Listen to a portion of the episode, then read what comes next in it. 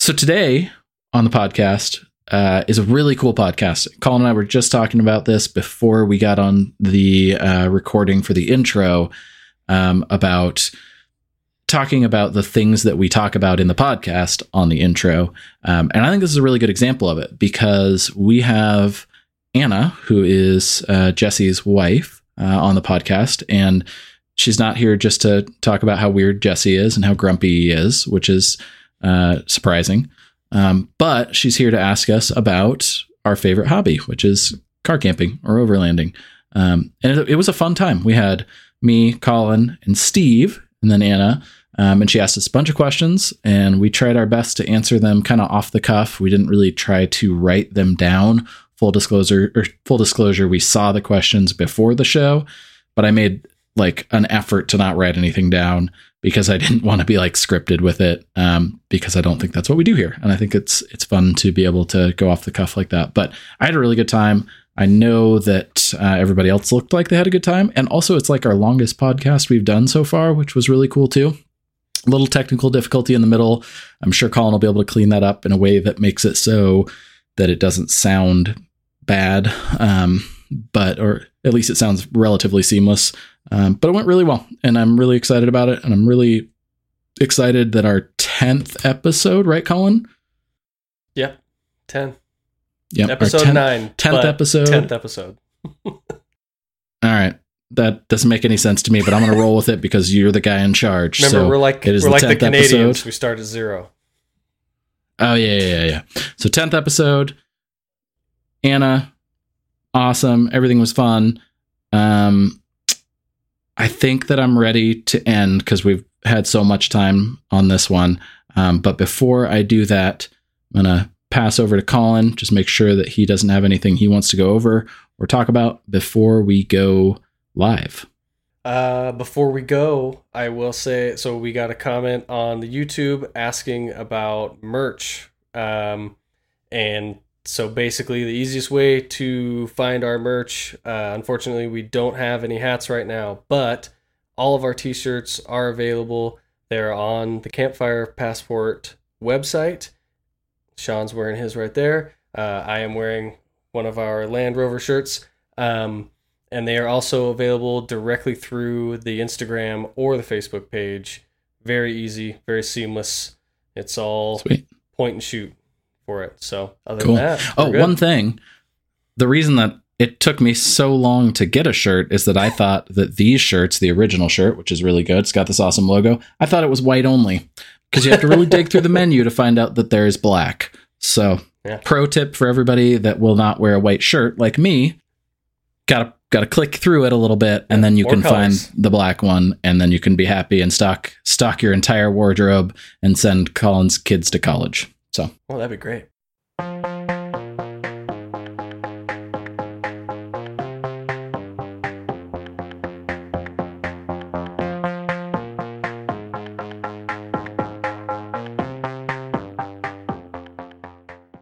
Cool. Well, uh, we're gonna have this fun podcast where Anna here is gonna ask us a bunch of questions, which is gonna be terrifying and funny, probably, and I don't know what else, but it's gonna be interesting at the very least. Uh, for everybody that's listening that doesn't know Anna, Anna is Jesse's better half. She is obviously much nicer than him because she's not called Grumpy Anna. So there's that. Uh, so, with that being said, uh, Anna, do you want to just introduce yourself real quick and then maybe jump right in? Yeah, yeah. Um, that was thank you for the intro. Um, yes, Jesse's wife. I almost put that as my little name here in the podcast. um, I so what started this all I'll say is where I work every couple weeks we do these little internal presentations where we share kind of like interesting findings on things that are hopefully kind of non-work related. I work in graphic design and advertising and so we'd like to just um I don't know, present on things that are just like cool. They're like 15 minutes. It's very casual and I thought overlanding might be fun. It's fairly relevant. We do a lot of work in like the action sports industry. Um but and it's new enough I think to where I don't think anyone's done it, but we have a lot of like campers, so I kind of want to see how the two compare for a lot of where my questions will I? Yeah, I would think with the amount of like outdoor brands that you guys work with, it makes a lot of sense to have it as a, a subject. Yeah, Seems cool. Seems like it works. we did some work for a rooftop tent company a few years back who are now owned by Thule. Um, Hmm. Tapuli is what we call them now. But um, It's perfect. That's perfect. but yeah, maybe this will like spark some new. I don't know, maybe a new client. We'll find. Ah, there you go. Exciting new uh, learnings today. Well, yeah, from our huge listener base, as we were talking about earlier, you're liable to pull lots of clients through this. Great. I know it, it directly affects my business, just like you wouldn't believe. Like in a in a good way. Oh, yeah, yeah, yeah. People are leaving left and right. Yeah, or that. Yeah, it's hard to tell. I don't know. There's a lot of cancellations. We can't correlate it to my podcast, but you never know. Nobody knows. Um, Nobody knows. when did you guys start doing this? By the way, overlanding, not podcasting. Mm. We had this conversation uh, when we had Luke and Colin and I on the podcast, and Luke nailed a date down. I don't remember what it was, but I think it's like 2016. Was someone just 20. like, let's drive really far to go camping, and then it got the name overlanding? I have no idea how it started. I'm I just wonder how people get into it. It seems like it could be something that could easily like slow burn. You know, yeah, yeah. I mean the just curious. if just to we'll plug our own podcast here. Uh, uh episode five, I believe. Uh real big air cooled guy. Should guy. I listen? That's uh that is the origin Wow. story of uh the Sean, myself, Aaron, uh and Luke. Oh, Aaron too. Yeah, that was the Mhm. we we were the original group that like kind of took it from the you know just going camping or just going wheeling and turned it into what we all do and then re- re- later f- found out that uh, oh this is this is overlanding I guess cool It turns out other people do this too. That's what we're doing. Yeah. Huh. Um. Okay. Should I just start diving in? Yeah. Okay. Um, I'm gonna start with all of you guys are very knowledgeable within the car world already, like outside of overlanding, it seems. So I feel like that must draw you toward it. And I'm wondering, is that necessary? Like, if someone who's not a big car buff, not that into knowing the ins and outs of every vehicle known to man, can you still do this? I, don't think so at all, especially probably being the the least car guy in in, in the car guy group. Uh, but no, I, I would say that no, it doesn't take any, but some. Yes, because it's vehicle centric, but not vehicle knowledge base required. No. it's it's a weird cross section because it it kind of hits this spot where it, we always joke around Lauren and I about it being car backpacking. So it's the same as a backpacking trip, but with a car, right? Like there's so much more space and things you can do, and and it crosses over really well. So it like appeals to a lot of people, I think, that camp or do outdoor things. But for like me, and I'm probably I think I can speak for Colin and maybe Luke and most of us, the vehicle aspect is really cool too because it kind of adds in that that other piece of our interest. So it, it puts those two things together. The other thing that I think is really interesting, I was telling somebody this a while back about off road specifically. There's a lot of people I've noticed from action sports backgrounds, so skateboarding, BMX, whatever, that are also into off roading because it kind of it, it just becomes like this vehicle extension of that same kind of thing, especially when you talk about like really serious off road as opposed to, you know, dorky camping. So I think that yes and no to answer it. Yeah, that's that. I'm sure it I, I kind of feel the the same way. It's it's there's plenty of people out there that a don't even build their own vehicle and like have have nothing to do with like what goes into the vehicle aspect of it. They just want to go out and and do something. Um, is it more expensive that way? Yes. Um, is it probably easier? Also, yes, because uh, you know the rest of us tend to uh, suffer and uh, do things on our own, which is, you know, because we're stubborn and we say we enjoy it, but we we may not actually enjoy the doing it part until it's There done. have- there have been times I've questioned, are we having fun right now? But yeah. what is like, are there like bare minimum though, kind of like needs that your car needs to have? Like, do you have to have four wheel drive? Do you have to? I don't know any I'm- other. So. I'll, I'll I'll I'll go here first because I had a specific answer for this one, and it is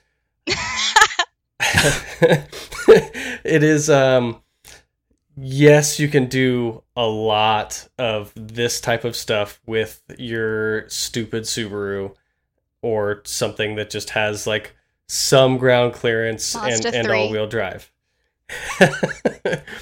And and that's fine but i the whole like concept and, and idea behind it is to be able to go further than what the average vehicle is supposed to be able to go which is why i in my head i kind of have this it needs to have low range a transfer case like that it needs to have actual ability to do more than just what you know joe blow's subaru sean's Mhm. subaru uh can do because it's not necessarily that like you need that every time but it's the you want to know that you have that ability if something goes wrong on the road. I mean imagine doing our alvord trip that we just did this year and thinking oh well it's i'm just overlanding. This shouldn't be a big deal you know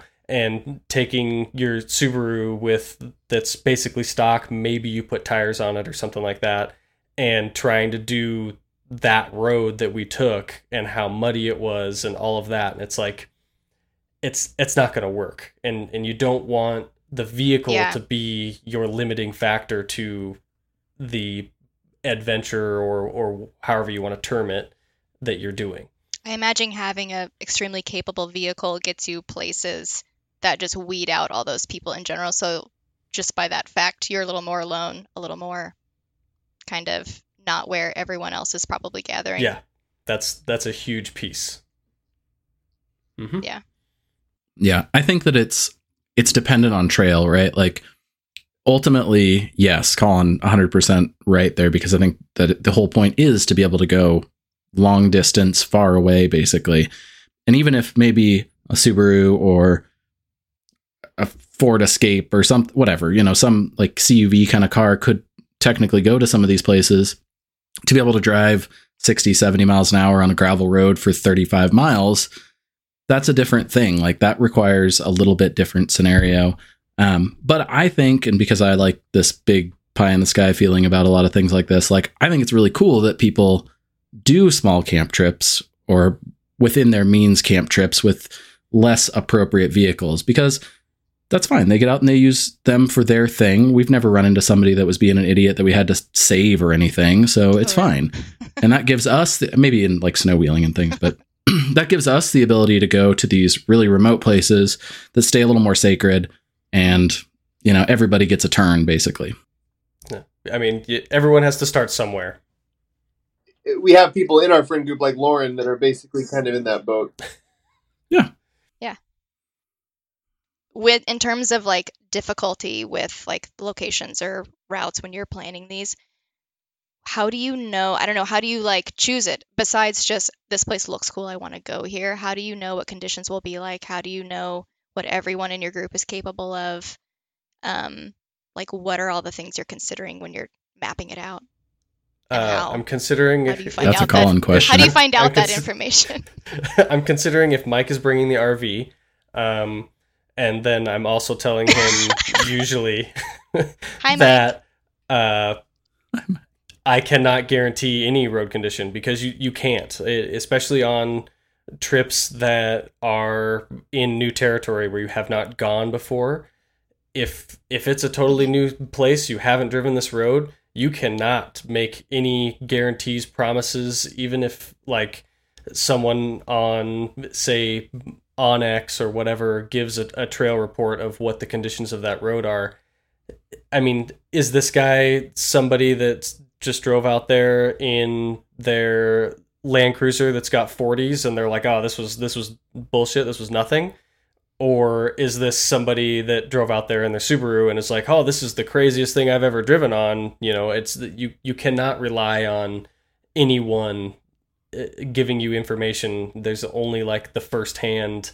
I've driven this road before, and depending on whether it's like this, that's the only way you're gonna really know. And even then, it's there's there's no guarantee because it could be a late snow season or it could rain the day before you went out there and then it turns out it's not what you expected on the road because it rained the day before like it's yeah there's there's zero guarantees as far as i'm concerned Is that kind of what happened when we went out to the Alvord this year?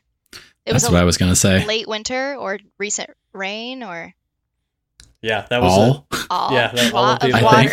yeah, a lot of lot of snow melt because it was Yeah. a late snow and and like warm-ish temperatures. So like the the snow was right at that like melt point basically. So it had just been melting into the ground for you know the week prior to us going there, and it's yeah, it just made it a total slop. So no promises. It's very, very sloppy. Yeah, yeah. I imagine there's a lot you can't plan for. Um, I assume outside of a weather forecast, like, are you checking anything else? I know at this point you guys are so experienced. I imagine a lot of it is now just learned, and you're not exactly googling how to pack for a for a five day overland trip. Um, but if anyone were in need of that kind of thing, um, do you have anything that you like to use or that you would recommend to anybody for newbies? Man. I think there's a lot of good like uh you know like YouTube resource at this point for people that are wanting to do it. And I not like googling how to do a 5-day trip maybe, but watching like some of the things that like Colin and I joke around all the time. There's this Australian show uh four-wheel drive 24/7. I was just watching before I came up here because I'm a nerd about this stuff. And it's awesome, right? It's not what we do. It's not even the same thing almost at all but you can watch them and you can watch the setups that they have and what they run into and it really tells a story about you know like what what you might encounter and you can help you know kind of get your bearing straight and understand what you're going to run into based on those things i think Mhm. i think that makes a, a good uh, good springboard. Yeah. there i mean there's there's forums as well. Um like the biggest one is uh expedition portal.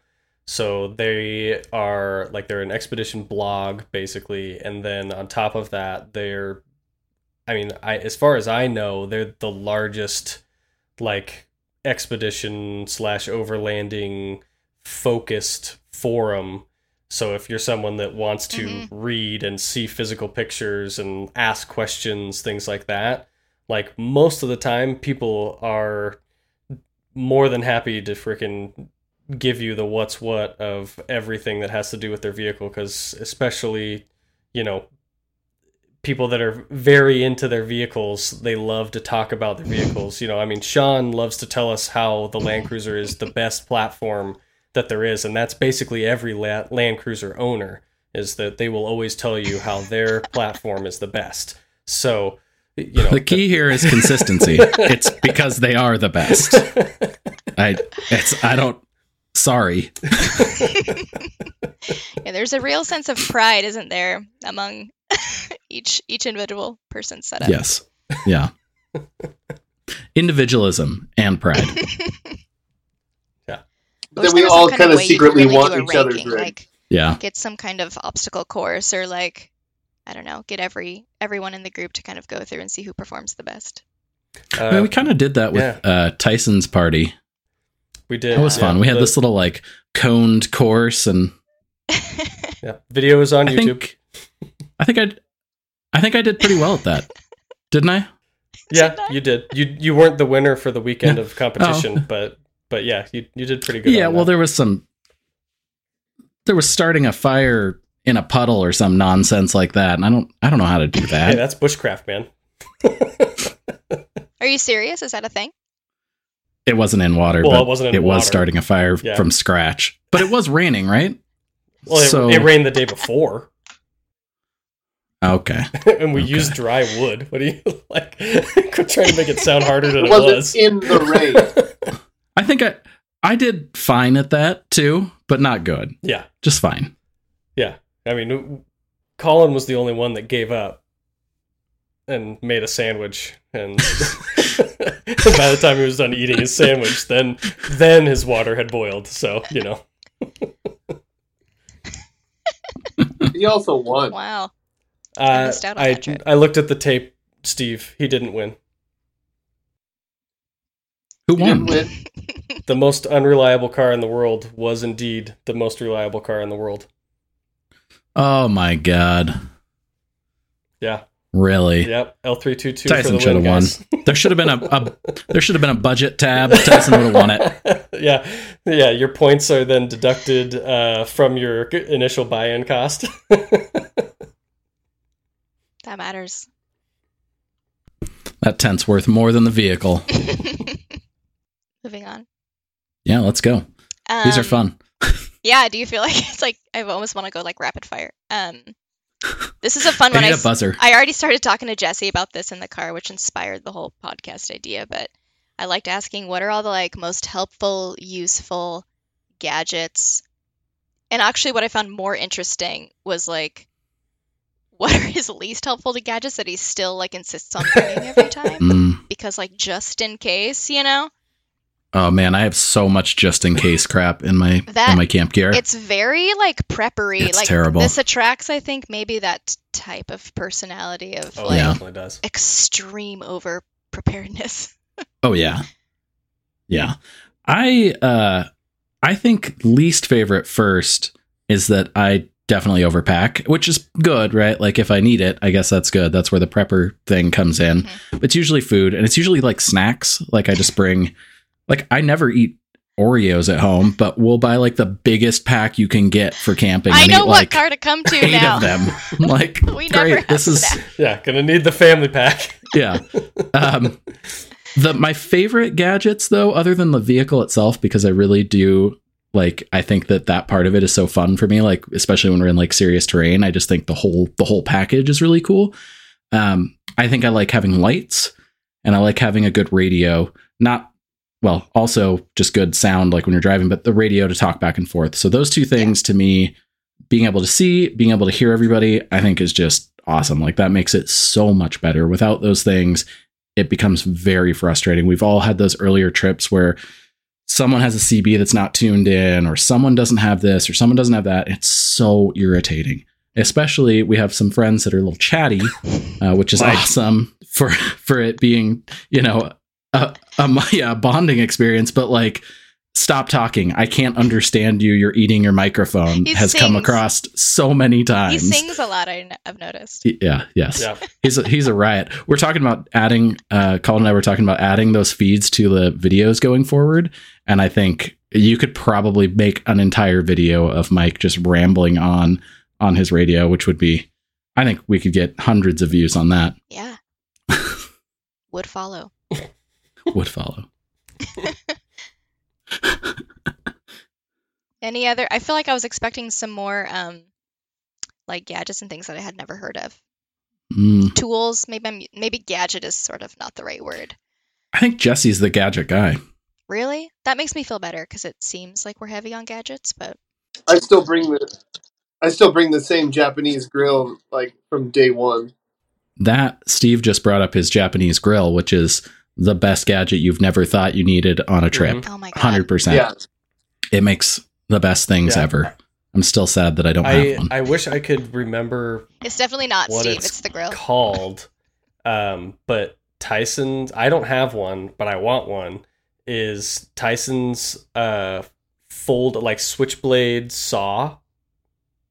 Like I I don't, and, Oh, and yeah. it's funny because Yeah. like he so the show alone, uh, we all nerded out on that for a, a a pretty decent amount of time, and a lot of the people on that show bring those as one of their like tools for their kit that they're allowed to bring or whatever and that's where Tyson saw it and like instantly went and bought it and then like and then I used it on one trip and was like yep this is this is the shit. This is awesome. Like it's it is such a cool piece. Like it's it's great. Um but I guess I mean I don't know like I a lot of my I tend to keep my stuff like pretty basic and simple because I don't want to have stuff that's like elaborate and uh, annoying and, and like that just more the more elaborate it gets the more potential there is for failure.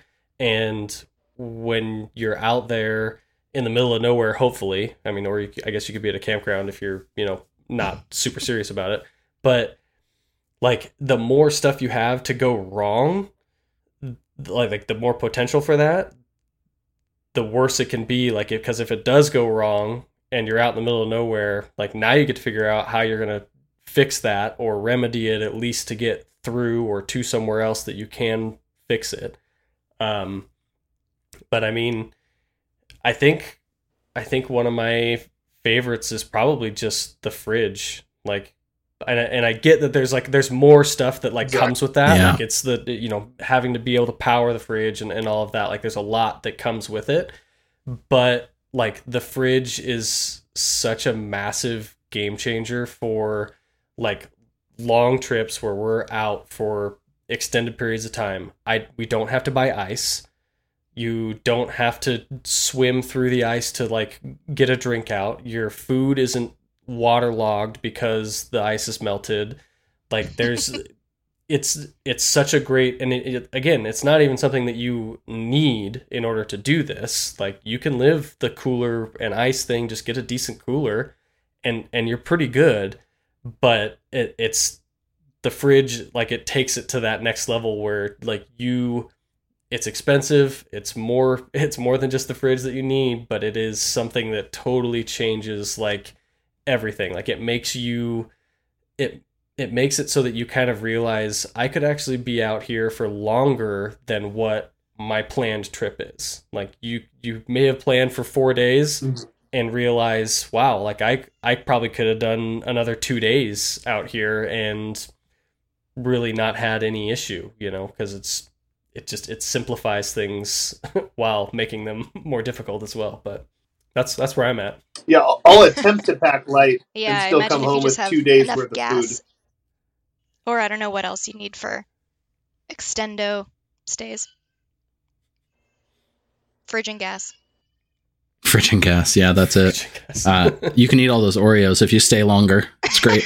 hmm Yeah, you can get through the whole pack. We've never really ex- we've never extended a camp trip really like neither by necessity or you know for fun. I thought we might have been going down that path a couple years ago when we did black rock because there was enough sick people i thought. Maybe we just have to stay here for the day in my fever dream.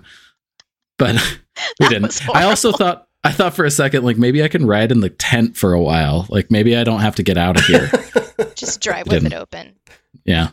Just who cares? That just should, close me that in. should be a feature. Yeah, it's like being in the uh, Yeah. in in the in the little The opposite overcab of- bed in a in in the camper. You know, it's, it's the same thing, right? yeah That it's all Yeah, legal. who's laughing now? that comes up again. I'm getting in there. Yeah, no kidding. Um, in terms of what about like um, we were talking a lot about recovery gear and that side of things, which is something I don't think typically comes into play when camping. Sort of, I don't know, we call it stationary camping. I guess you call it. Um, what is like? What's your number one item for? I'm stuck. Kinetic rope. Yeah, I think a rope is like, even though it's the most basic thing, it. it's that's Yeah. the thing. the Like, right you the have right to have rope though, like some sort of strap. yeah, Even rated for the right amount of a weight. terrible one is so much better than nothing. Well, yeah, Yeah, yeah, I mean, you don't want a, a piece of twine store. yeah, Yeah. yeah, yeah, The yellow nylon. And it doesn't have to be like in a winch. It can just be. Yep. yeah, Yep, just a regular yeah, old just a rope. strap or yeah, The the winch the winch is like the refrigerator of recovery. Yeah. Like you don't have to have it. It's very nice, especially if you're like by mm-hmm. yourself or if you're in the front and you need to be able to like try to self recover, great, Yeah. that's awesome. But everything else, like 90% of what we do by a long shot is doable by a, you know, a rope, a strap, a, a kinetic rope, whatever. Mhm. Um, and it, and that's like a gotta have it kind of thing. I think. Um, Yeah. Yeah. I think we've all used them so much. strap and strap and D rings. That's that's like the the simplest way. Yep. I mean, granted, like like Sean said, you you then need someone else to as- you know to assist you in getting out, unless you've got some real clever you know ways to use a high lift jack or something like that. But yeah, the the winch is the if you do a lot of solo stuff, like there's there's something to be said about that that confidence a winch gives you when you're out on your own like to be able to like okay well i could try this because if i get stuck i've got the winch i can see a tree off in the distance that i know i can strap to and pull myself out if need be so it it's not Mhm. the it shouldn't be the first thing that you get like that it's a that's a big investment and it definitely should not be one of the first things you get because that you don't even i mean some of us haven't you know we didn't have a winch for a long time like it's it's a Long time. you'll get to a point where it's like okay now i'm i'm pushing my vehicle and my you know ability to a certain extent and it's like okay well now i should probably go ahead and get a winch because i want to go a little further i want to have that confidence in what my setup ha- is so that i can go that extra distance or to this next campsite that i can't quite get to this time things like that Yeah, Definitely.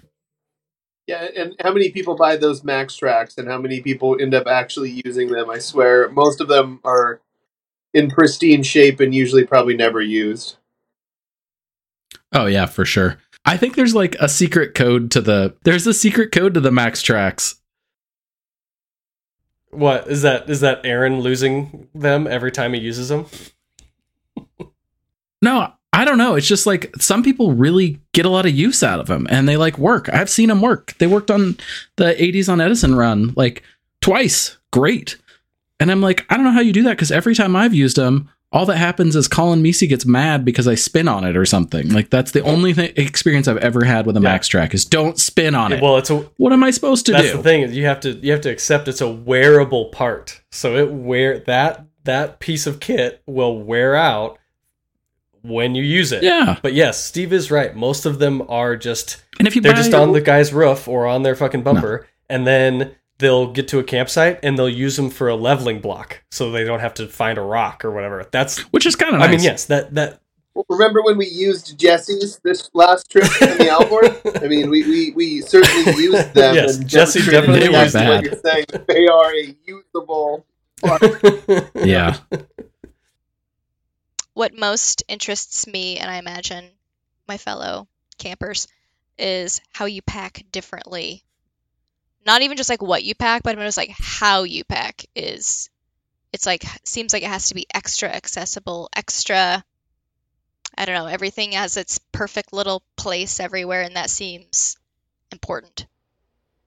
Yeah, I I would say the biggest thing is knowing where everything is, and let alone having a spot for everything, which is, is also creates the problem in that once you pull it out and get to it, getting it back in in the same Mhm. spot with the same tolerance is is also the the other part. But it's having access to the things that you need and knowing the things that you have, but putting those in places where it might be trouble to get to, but for me to get to you know my tire kit i'm going to need my tire which yeah I, I don't need to have my patch kit super super accessible that can be tucked away deep Yeah, so like prioritizing yes the likelihood of needing it.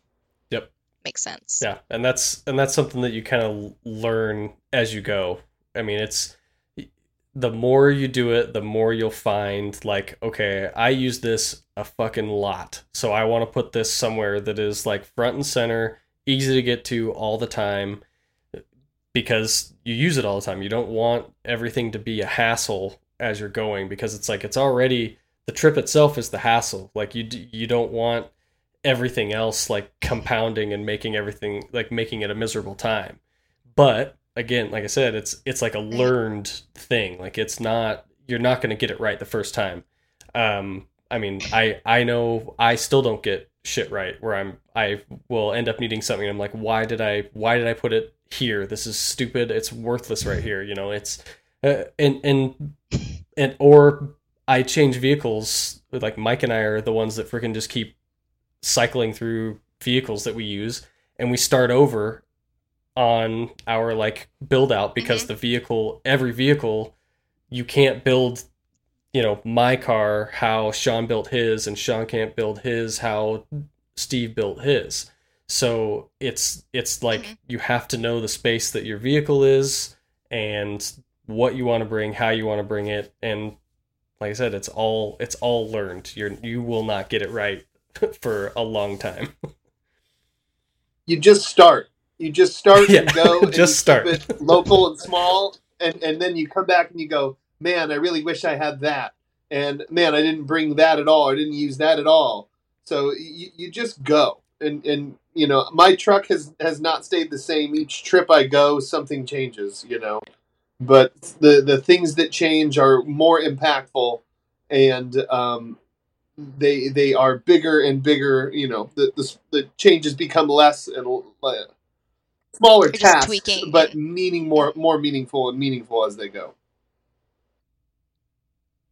Man, Like Sean, where do you keep your Oreos? Are they really accessible? until like midday on the second day, and then usually they're kind of crammed under everything. I'm like the worst person about this because I I have my kit of stuff that I've been using, you know, for uh, years now, and they're all in the same place because I've had the same setup for years, and I don't really even put any thought into it at all. We we like every trip maybe kind of pack a certain way, but I, I couldn't tell you really what that way is. I know where the water container goes. I know where the food goes. Everything else is just in there. That's pretty much the extent of my preparation most of the time, um, which usually works out fine. Yeah, I was gonna say it sounds like that's okay. Yeah, I mean, it's just I think it's that I maybe I've done that legwork long enough ago with one vehicle that it's like it's not a thing anymore. But I don't really think about it. I throw a bunch of stuff in a backpack and toss it in the back and put the dog in, and we go. Like that's pretty much it. Yeah, where do everyone's dogs kind of ride? Oh my god. my dog is a maniac. So she has she has the most perfect little half backseat delete that is all for her. We call it the pup form. It's got quilted fabric on it. I spent hours building it. It's beautiful. She absolutely hates it and will not sit on it at all. Basically, she sits in Holden's lap in the back if he's there. If he's not there, she sits back there for a little while and then she sits in Lauren's lap uh, and just drools all over the place. So it's great. She's a lot of fun to bring along. Colin? Uh, my well, I mean, my old dog, uh, he was he was great. It was just I had kind of like how Sean had, but not uh, in the in the seat because uh, two kids, so they occupy the whole back seat. Um, so that brings in a whole another element of I have to have space for a dog. Luckily, uh, my dogs are always short dogs, so uh, I can put him up on top of things because I had like you know a drawer system and things like that, and so he would just kind of be on top, but not you know it wouldn't impede on his uh, his headroom, and he he did really good back there, just having his own little blanket and and or bed space basically. Uh, new dog has some uh, has some puke problems, so at the moment he rides in the front floorboard uh, with Natasha. and uh, now that he's large, you know, at, at his uh, full size, it's yeah. it, it's a it's a little tighter. But um, so we're hoping that the the road sickness goes away as he ages. Hopefully, he ages out of that, so he can kind of move to his own space. Because, yeah, I mean, having having a dedicated space for the dog is really nice because it keeps things clean, especially if you can keep them in that space. Sorry, Sean. Um, and and it, it it's you know it's one of those The car is hers. it's one of those then they also have a space to sleep as well like that's their space to be i know some of us are uh, dogs in the tent people but that's uh, i'm sure we'll get to the whole rooftop thing and and how that can be a, a bit of a problem with certain dogs unless unless you're aaron's dog Yeah. aaron's dog uh that, that one's Oh, he's got the ladder. got He's the- fine. He's got the ramp Is that ladder. dog get in the tent? You- did Oh. you? He's got Did a you ladder miss that? specifically for that. He did it on the don't outboard. He like he it. set it all up, and I guess Frankie so. went up there. I was probably It was- chasing a child. Yeah, it was it was amazing. It was quite the. That's the thing to see. terrifying. I can barely hoist Emmy up there. And you gotta you gotta be careful of when walking around that tent when he's asleep. Even He- he'll growl at you. Really? Huh. I'm unfamiliar with um, grouchy territorial dogs. Huh. Steve, are you gonna bring? Are you gonna bring yours ever? No. Not even just like a Uh, little. maybe Just to try Titus when he's like Just ancient and can't move, but he's still too much of a liability. just sedate him just a little bit. When he's a, when he's an old Yeah, man, man, we come, dro- but Grover's too blind to be able to come. But blind dog, Yeah. No, I mean, you no fun. you brought him that one on that one trip, and he was he was pretty good. I mean, he was a little sketched out about like the smaller kids, but I think it was just because they were too fast and forward into his you know into his space. Um, but I mean, that was back when he could see still. right.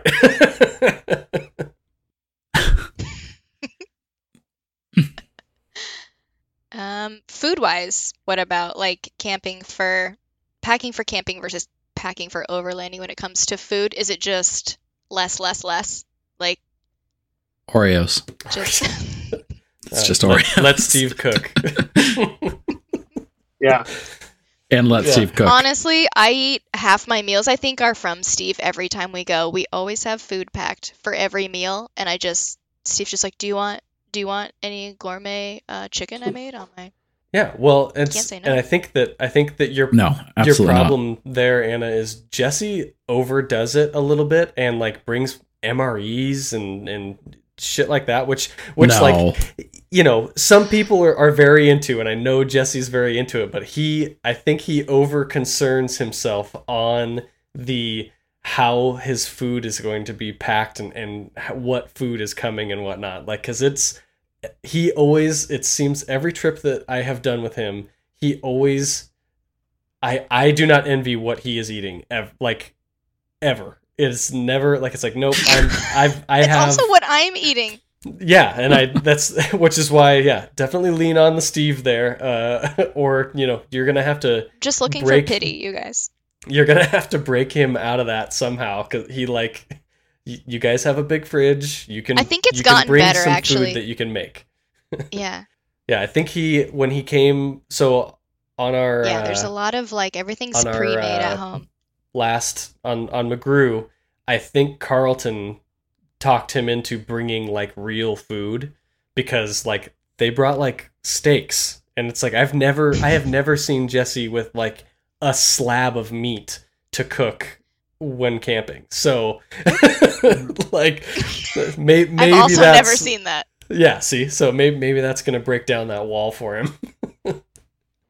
That would be cool. We ate um like freeze dry meals last weekend when we were camping. Yeah, that doesn't It was okay. Ugh. I just don't. I just don't get that. the food shouldn't be. it's the, almost it I'm getting suffering. some really Yeah. great insight, you guys. Yeah, yeah. You're, you're bringing a fridge. Why? Why is the food suffering? Like, I know. It's not No. hard. It's really easy to bring just normal Mhm. food for the it most really part. is. Like I there I can see some meal prepping being a good idea and Steve does this a Yeah. decent amount, right? Where he's got stuff like kind of ready to go and he finishes it off or at, you know. But like that that's about it. That's the extent of of what I think that I'd be comfortable with there, but The whatever. biggest thing, The problem I'm not the gonna- biggest thing Jesse for does- me is like pre-cooking bacon because dealing with like bacon grease on the trail is absolutely just it's annoying and things like that. Just take time. It sucks. you know the if if you can boil out any of the time factor, like it's that's what's beneficial, especially cleanup. Oh, definitely clean up. yeah. I don't want Jesse to think I'm ungrateful for all of um, the things he does. Jesse, if you're listening, um, The next podcast is going to be. I, I'm trying to think of a title that runs along with that, but I got I got nothing.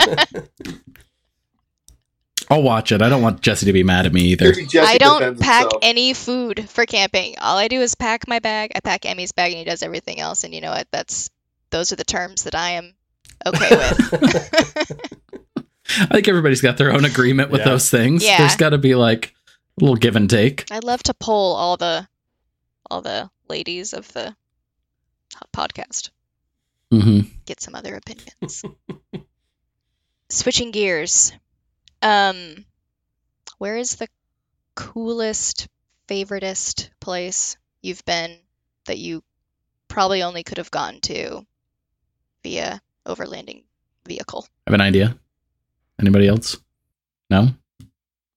I mean, uh, I wouldn't say place, but trip. I think uh, Jesse's bachelor party was my still one of my more favorite trips in general. That was a lot of fun. But not that we can't go back there, but since the fire went through there, it won't be the same. yeah. Does that Yeah. count? What was so fun about it? Yeah, we had that like wonderful river day that was really cool in the middle of it, and just kind of a good amount of some off roading, a lot of hanging out. Good, good all around. Yeah. For sure. Now the like Steve said, the fire went through there, so like the place that we camped isn't the same. The road that we took no longer goes all the way through. You can't take the road all the way through anymore. It's an out and back. Like a, a lot of things have changed, and that's Mm. Again that that comes back to that like just go out and do it because stuff happens. You know, fires or bridges go out or things like that. So it's like the road that you took this year hmm it may not be the same next year. So Oh yeah, especially in the forest for sure. I think my favorite location. So uh, I'm going to preface this because everybody knows that the uh, the desert is kind of my favorite spot. So we'll just keep that as that's my favorite. But I think Owyhee is the coolest place that we've gone to on camp trips. That is somewhere that would be really hard to do without a car. You could definitely do it, but it's such an expansive area that like a backpacking trip or something like that would be really i think difficult to manage i don't think it's impossible but it's completely different um, because it's really remote it's really like you got to traverse some weird like rancher property stuff and like there's there's a bunch of strange things that happen there that um, make it a little more difficult than other places we go. So it's special. I I don't know that the I mean I guess yeah you you you'd need the overland vehicle to do it but um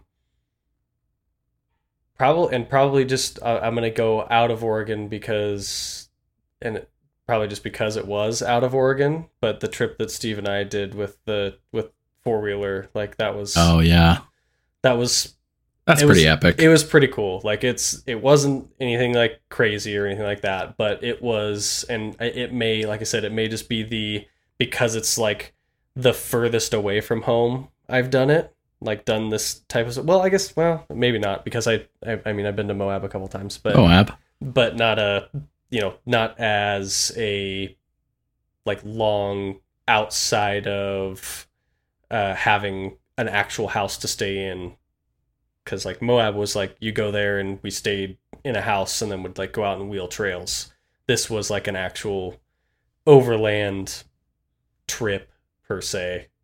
But like it's this crazy cool area and you know i mean it was you don't get to go down that you know you don't typically get to go that far away all the time you know so it's so it, it kind of has a cool feeling to it but your your Owyhee comment is definitely on my top tier list as well like that's it's Yeah. it's still in Oregon it's obtainable it's like I mean yes it's a bit of a drive because it's literally like you know the furthest corner you can go to almost in Oregon but it is such a cool cool mm-hmm. area that you're you're not gonna get into with like regular street cars and not being prepared things like that like it's it's a cool way too cool of a place It is. It's really unique and and that's really special. I think I to build on what you said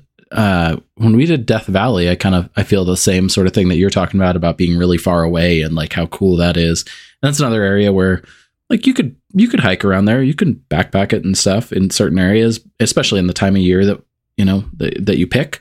But uh to be out in such a desolate place, so far from home, it's really cool. I really enjoy that. Like that is exactly when you see I, I talked about four wheel drive 24 7 earlier. Like when you see those shows and where those guys are going sometimes in the Australian outback, like that's kind of part of the dream, right? Like that's part of what we, I don't want to say you're trying to mimic, but in a way, that's kind of what you're trying to mimic. Like just getting out really far and, and really doing it, like being out there. Yep. What's um what's one thing you've done on a trip that you will never do again? Mm. Never do again. Not bring my poop bucket.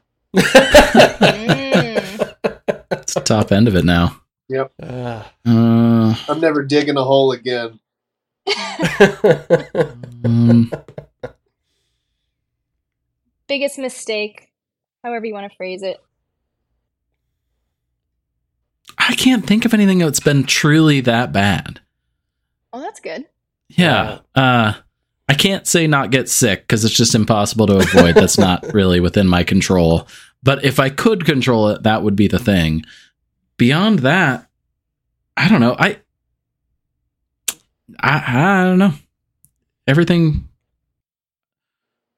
everything that we've done, I can't think of anything that's been, really been that bad. There's been some adversity, right? But like you know, I nothing within my control uh, that I could change. I think. That Yeah. adversity, I think, is like what is overlanding without adversity? Sure. Yeah, I think that's part of the fun, right? Like a little bit of that getting stuck or like having a vehicle breakdown that you have to fix or like whatever else. Mhm. It's fun. Like even uh, years ago, one uh, Colin, other Colin had his uh, front wheel bearings go out in his Tacoma, right? And we had to wait for a tow truck, and I had to drive with the dog in the car, his dog in my car with my dog, which is fine. They're good friends. It was fun, but like that's a good story. Would I say Mhm. I wouldn't go with somebody that might have a failing front wheel bearing? No, it was fun. I would do it again in a heartbeat. Like it's fine. yeah i i i don't think I, i'm kind of with Good. sean i don't think that there's there's something that like really stands out um uh, what i will say like kind of in that thread would be um any like new kit new you know tool you want to use new um tent equipment whatever it is like don't i like i will never put it on and not use it at home first to like figure it out Mm. like getting Sure. out in the middle of nowhere and then like and then it becomes part of like the frustration of once you're there trying to deal with like okay how do i fucking use this uh that's that sucks like always always use it before Yeah. you actually have to use it that way you know when it comes time when you're going to use it you actually know how to I Yeah. think that makes sense. Did you ever have an experience where you didn't know how to use a thing that you got and then you had to figure it out while you were out? Uh, typically no, because I do. I I uh, I practice what I preached just now. Yeah, I don't typically uh, get something and not use it. I just wondered if you No, learned that the no, hard way or something. I I know that I've uh, seen people use something for the first time uh, while out, and it it uh, yeah you can you can see the confusion and frustration as things are mounting. and it's just yeah yeah that's why that's why I do that beforehand. Yeah. What's um Oh wait, Steve, did you have some? Yeah, no, no. Other than No. bucket, No. no. no, everyone's like, I make no sticks. no regrets. Um, in terms of what's like, what is better about overlanding than regular camping, and what is worse, or I guess more difficult? Money. Being able to cover more ground, you get to stay and see like You get to so see much more. terrain in one day.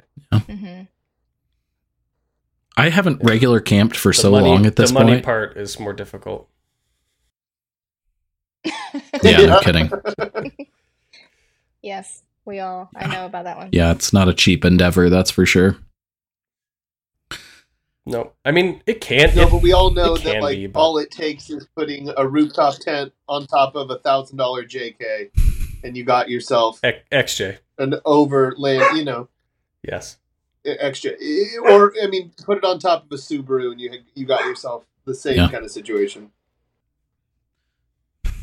Yeah, Yeah. I want people to know that there are entry level. Oh, absolutely. here, guys. Yep. Yeah, I mean, Yeah, there's definitely stuff that Look at the XJ. yeah, that's a that's a prime example, and it's really cool.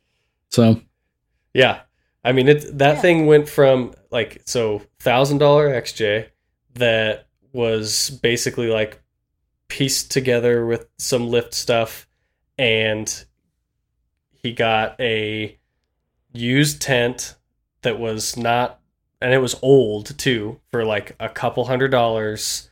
Like you know it, if you're if if you enjoy shopping for deals and like cruising through marketplace and stuff like that like you can you can set yourself up on a deal like just wait out wait it out for the right deals. Like you it doesn't have to be i mean it's still it's still another level more expensive than just like typical like ground camping going to a, a campsite things like that.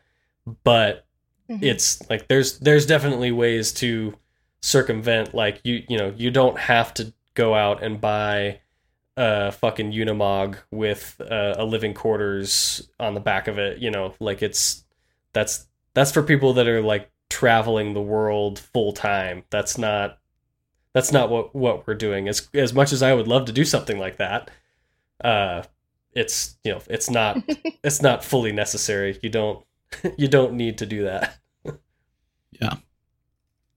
Well, if you already have ground camping stuff, congratulations. Three quarters of that to almost all of that is exactly what you would take with you Yeah. anyway. Mhm. So it really it's it's a matter of uh, outrigging a vehicle to then go do your exploring portion of it, Mhm. And then attempting to use your vehicle in in some form of how you're going to stay there. I mean- I mean that that could be as much as cleaning up a tarp from. You know, I mean. I don't even know Uh, if yeah, Robert and Gabby, they don't have a tent. They don't have a rooftop tent, and, and they came and did the entire Alvord trip that we did. So, Nope. do you need No. a rooftop tent? Even Nope. No. You just need to have the the uh, ability to face some adversity as far Yeah. as the sleeping. Then, so it's just ground camping with a four wheel Yeah. drive car. At that point. Mhm. yeah.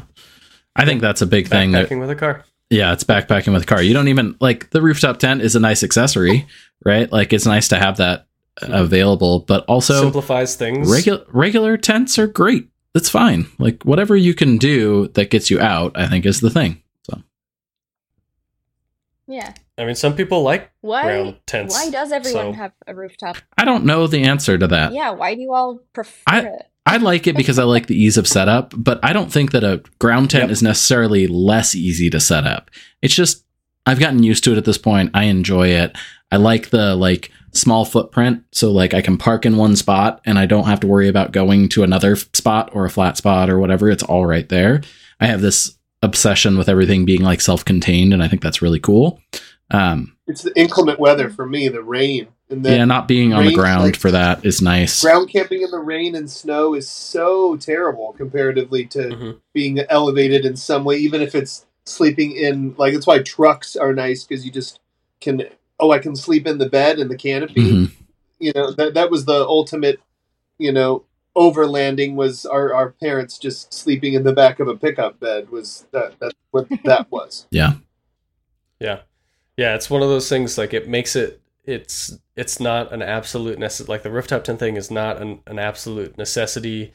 It's a it's a thing that makes you want to go more because it covers those bases of oh well it rained on us last time and we were in a ground tent and we got flooded or whatever or you know everyone has bad ground tent stories not that we don't have bad rooftop tent stories to go along with those but um it's it the whole the whole idea is just like it we want to make it easier for us to just like on a whim let's go camp and that's why the rigs are set up. The tent is already there. It's got the bedding in it and all that so it's just pull up open it and you know open your chair. You're done. Like that's like that's the that's kind of like the the desire for everyone is for is to get everything set in their vehicle so that it's like you get there and it's all easy and prepared and like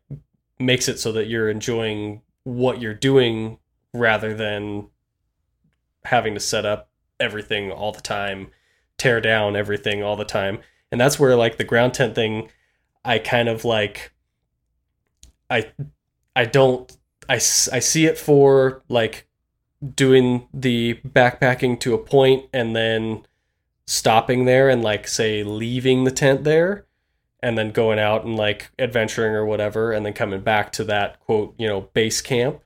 But if you mm-hmm. when you're packing up like on some of our trips where we move every day that can be a, a lot of like to do each day in the morning and at night. Like so it's mm-hmm it's just the whole simplifying of all of all the processes so that it's right. not so much of a headache and you can actually enjoy like wow i'm going to enjoy driving for six hours through this really cool area and have some you know driving challenges and when i get to camp it's not going to be like crap we got to camp and it's dark because somebody broke down or you know wow it's been a long road day and i really don't feel like setting up all this stuff that sucks that now I'm going to spend mm-hmm. all this time setting something up just to, you know, be able to sleep and then close it and go again. Pack it up. Yeah. So, so yeah, but but yeah, it's the same as like packing. It seems like in general, everything is efficient, everything is quick, everything is because otherwise, yeah, the trip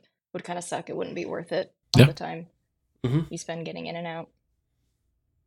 Um, I feel like I mean, you guys are all friends, so everyone gets along really well. But have you ever been on a trip with someone where you're like, you do not have the personality to do this, or like, I don't know, does it, do you need to like have a certain demeanor, a certain sense of adventure, a certain will to keep going? I think it's an interesting thing because it gets a little bit tricky when we mix all of our people together, right? We're all very close friends for the most part, everybody that you hear on this podcast and the few ancillary people that go along with that. But then there's partners and children and dogs and all these things. And sometimes, because of that, when we get really deep, we get into eight people or eight vehicles or something like that, it gets tricky because maybe the expectation isn't always the same for everybody. That you know, everybody reads that context differently when Colin is is so good at planning all these trips. And sometimes he says, Hey, we're going on this trail. I think it's probably fine for everybody, but I don't know and I can't guarantee it, like you said earlier. And most people say, okay, we can do that. And every once in a while, that causes a sticking point because maybe somebody didn't quite understand that or they didn't read into it the same way as everybody else. So it can be tricky. I think we're really lucky though, even with those things, even with those little sticking points that we run into sometimes, we're very selective about who we let come with us. So it's rare that we ever have anybody that really doesn't fit in. In fact, I think most new people that come along fit in really well. Like I don't, I don't know about um, the the the new person that came on the trip uh, last weekend or a couple weeks ago, but it sounds like he just you know blended right in because it's Jesse's friend, and of course he'd fit in. And when I bring Dave along or somebody like that, like those people just fit in usually. Um, and I think it's just because we're all like minded people for the most part. Um, but that doesn't mean it's not without its challenges because like I said, there can be some situational things that happen where that can get really tricky. Um, again, especially when you start throwing in all the layers, all the extra people, the everything. Mhm. Yeah, the more the more vehicles in the group, the longer it's going to take. No matter how you look at it, it doesn't it doesn't matter. It's four vehicles are going to do something any any road faster than eight vehicles. It's that's Yeah. that's just the way it, it's going to go. Um, the I think like the biggest thing is like is like Sean was saying is like the mindset of you you have to if, if at least when you're in a group or even by yourself I suppose like you have to have in your head that okay I'm coming out here. I think it's going to take this long. It might not. And honestly it probably won't actually take that long. It's probably going to take longer. And that's that's always that's almost always going to be the case. It's like well this is gonna this took longer than we had expected. And like and i'm not saying that you need to expect that it's going to take longer than what you want to and have that turn you off uh, from wanting to go and do x trip but it's just that you have to account for this might take a little longer than we think it's going to. And i get that that's hard for some people. We've we've run into it in our group before where some people are looking for a specific time or a specific amount of time that it's going to take.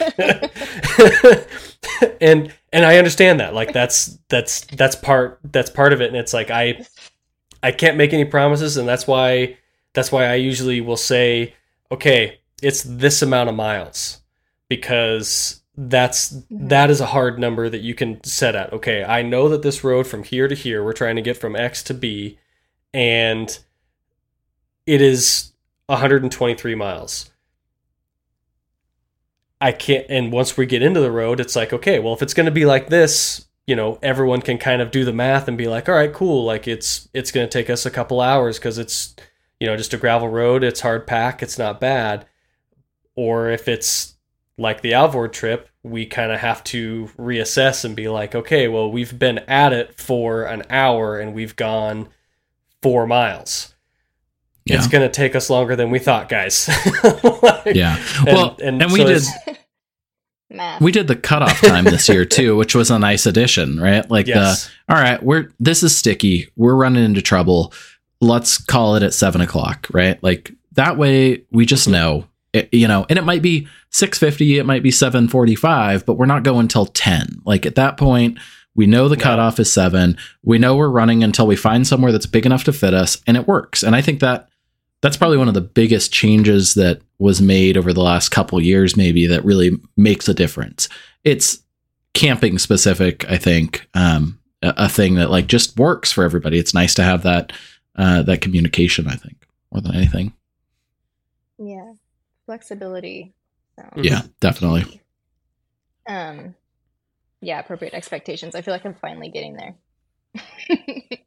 it's hard. And the other thing that we run into like like i was getting at is like we we run into these like different levels of things too right? And i i assume that a lot of people that do this like we do it run into the same thing where it's like colin and i are talking about it and then everybody else gets in the loop and then everybody tells their significant other and then as a family everybody tells their kids and then the dog's coming along for the ride. And by the time you play that game of telephone three things down all of a sudden everybody at the end doesn't quite understand exactly where we're going and it's hard to manage that from especially colin's perspective. I just kind of sit there and do what I, I i don't i don't know i just sit there and and deal with it. But like yeah exactly. But colin like really puts a lot of effort into it and i think that sticks him in a spot sometimes that is um kind of a spot of uh control that's really nice and a lot of responsibility that's that's tricky to deal with sometimes so Yeah. I will say one thing I notice um, when there is an issue and everyone stops and then people start getting on the radios or hopping out of cars, see what's going on. I never see Jesse so excited to oh solve man yeah problem.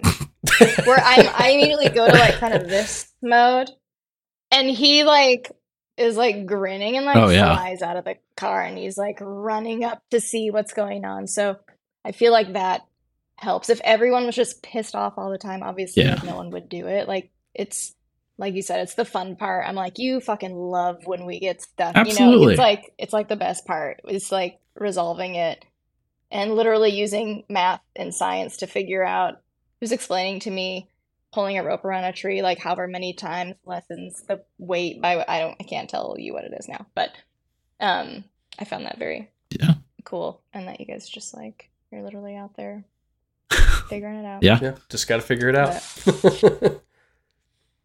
figure it out. Um, I'll hone in here on the last couple questions. On a nice note, um, most memorable moments, whether it's really funny, um, heartwarming. I love seeing little kids like ride their bikes all around, like they're just learning how. It's very cute. Emmy's first trips, a lot of those were with you guys. Like a one year old who's been in the desert. That was very cool. Or like terrifying moments, scary moments things that stick out. yeah there's there's lots of stuff like that i mean the i think i mean all every one of us that has kids has had them out on the alvord and that's like a it's kind of a it's a really cool like moment to see like and and we've all had like they're all in such different age groups too so it's like there's just been this cycle Mhm. of like their experiences and then as they get older like the different experiences that they have on the alvord like it's kind of uh since that's like our you know our one mainstay trip thanks to sean Mhm. uh it it like it gives us a baseline of everyone's like growth and and experiences so that's that's kind of a, a cool piece to all of it is watching everybody like get better at it and the kids like either either enjoying it more or beginning to enjoy it less and then they kind of like phase themselves out Yeah. but uh but us, but us adults will The, still like, go over it. yes exactly Absolutely. But but being I feel around like long enough to see the there. kids like get walk on the phased out and then back in again. Oh yeah. like some of yeah, uh, Yeah. Aaron's kids. yeah Out and then back in. It's perfect. Yeah. mm-hmm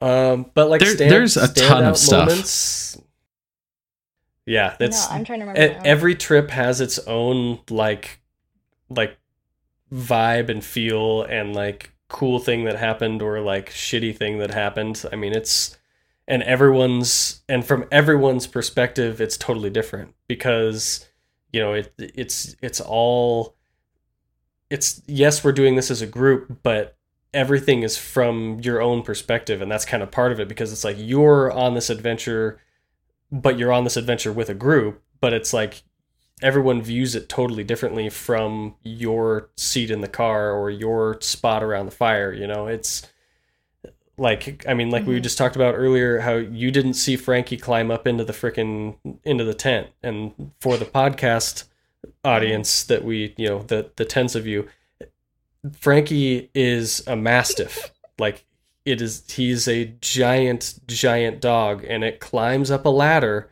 into a rooftop tent it is the most amazing thing that we've seen on the Alvord probably and we've seen some wild things on the Alvord so Yeah. It's also up on top of one of the tallest vehicles in the in the lineup as well. Though it's not just like you know. It's insane. Oh. Pretty crazy. I was trying to think of all the coolest. We saw a wild. I remember seeing just a lone wild horse, like Mm. running what looked like in slow motion, like alongside us, out, kind of like in the distance, like I was watching a scene out of a movie. We Yeah. we get the I wild mean, that's- horses that's quite a bit out there. Those are like, really cool. wildlife Mhm. yeah I mean Yeah.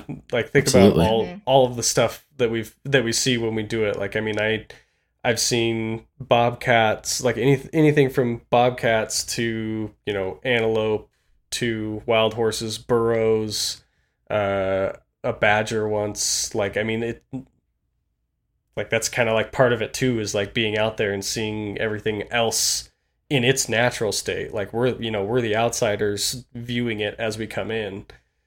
Like it's I don't know it's kind of a cool experience to see Mhm. the uh, the other things we did we still haven't seen any fucking sheep though. We keep going to these places we're supposed to see rams and shit like that. We Oh, can't. bighorn? We've never seen one. I'm sure they're there and we just don't see them. Like I'm confident that's what's going on. Same with bears. We don't see a lot of bears. They're there. We just don't see them. Don't say that. They're there, just no one can Yeah. see them. That's worse. Or the lake house. Steve, memorable moments? I think like the, the first time pulling out onto the Alvord, I think was the, the coolest experience for me. And then lining up all the vehicles and just getting to Yeah. pin it for several miles. It's always fun. Yeah, I think I was like Yeah, shrieking the first time, like with laughter. Like at the, it's kind of ridiculous, and yeah, You're on like you're on almost like roller coaster feeling. Like, what are we doing? Is this allowed? I was kind of like, how fast are you going? It's a weird experience. Can you do that? It is. Yeah, and it doesn't get old. I, every time we get out there, we both say the same thing. We're like, this never gets old. Mm-hmm. It's so cool. I had no idea. Even um, even like once we get out, um, like an hour out or so, I'm always like amazed that it's Oregon. I always think of Oregon as looking kind of a certain couple ways, and um, and like the Black Rock trip, I was like, this is still. Are we still in Oregon? This is like I was surprised that that's what the terrain and everything can look like. It hmm was cool how much it's just like Yeah. not that far away. Yeah. I asked some of my coworkers if they had any questions uh, that they wanted me to ask, and they kind of looked at my list and it's like mostly hit everything. And there was just one that one person had that everyone agreed upon to be the Mm. group question, and it was, um, "Why do you all have beards?" Oh my god. Probably because we're like coming up on middle-aged white guys at this point. Like that's kind of the thing. Nobody wants to see this chin. Yeah, do we all have really weak jaws? That's why. I mean, I, I got no chin, so I have to define it with a beard. I think it was like a 24 year old who asked that You could question, so I'll let him Tell him it's past his bedtime or something. Yeah. I hope he listens. I don't know. I really don't know the answer to that question. Colin's had a beard as long as I've known him. I fi- I think so. I've gone in and out. Yeah. Yeah. I've I think there might. not I've been anything bearded under there at since like. I've seen it. 19 or something like that. Like it's I've seen it short. You did I've gone cut it short like, once. really short a couple of times, but yeah, Yeah. yeah, Um. But yeah, I don't know. yeah. I mean, Jesse shaves 'Cause I can't pull off a while, mustache? Tyson, well, hey, Tyson, Tyson, Tyson. can't grow. Tyson can't grow a beard. So there you go. Tyson does not have a beard. He's he's in our group and does not have a beard. He does Just a that. He has a mustache. pretty epic mustache. And same right with now, Mike. though. Oh, it's the best. it. Yeah, Mike- he's a butter mustache. Mike can't grow a beard know. either. Yeah. No.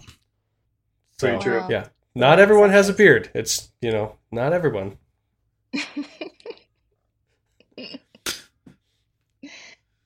wow, this was That's enlightening, good. you guys. Yeah. Did you miss That was so anything? Did you get all all your questions in? Actually, I have one. I was thought about this um, earlier as like a maybe like a good sign off is just like a really short bit of advice for someone who wants to get into it hasn't done it. Um, something to remember, something to pack. Just go. Yeah. I was gonna say that. Yeah, just uh, go. Just go. uh, Tyson said it in the last podcast that I listened to, and he said seat time, which is like a funny, not funny. It's a race car thing, right? It's seat time. It's like practice, but it makes sense. It's yeah, it's time in the saddle. It's just do it. Like even if you're unprepared and close to home, it's awesome. Have fun. Do it. Uh, hmm don't forget toilet paper, I suppose. But other than that, just do it. Yeah. Or gas. Just Or go. gas. Yeah, That's an important It's bit. just That's a weird one that I never think about it's- packing, but is pretty crucial. and it's one of those things. Well, and you don't even necessarily need that much gas. Just allot yourself. Okay, I'm gonna go X distance, so I know I've got in one tank. I can get out to where I want to go and come back on that one tank. You don't have to go far. Mhm. Just No. just go Just and like and that and as you do it you're going to build confidence and figure out what like what you want in your setup and then you go further and further and longer and you know longer and longer time periods as you yeah. figure your own stuff out it's it's yeah it's all a learning experience even for us after doing it for however many years we've been doing it it's every Always. time someone is like going to learn something about either their vehicle their gear, themselves, their the person they're there with. I mean, it's always it's always a new experience like every time even if it's into the same place like i s- like when we go to the alvord every year like it's Mhm. it's something new every every freaking time Definitely. Don't, don't commend people for what they have, but what they do, where they go. Oh man, Steve's getting philosophical. it. Yeah. I'm into it. yeah yeah just because they've got a hundred thousand dollar rig doesn't mean Yeah. they use it Yeah, we, we go we go more places than they do too. So it, you know, it, it, it isn't about what you have. It's it's where you're willing to take it. Yeah. There's the title, guys. there we go There we go. Just go, man. Just go, man. Just go.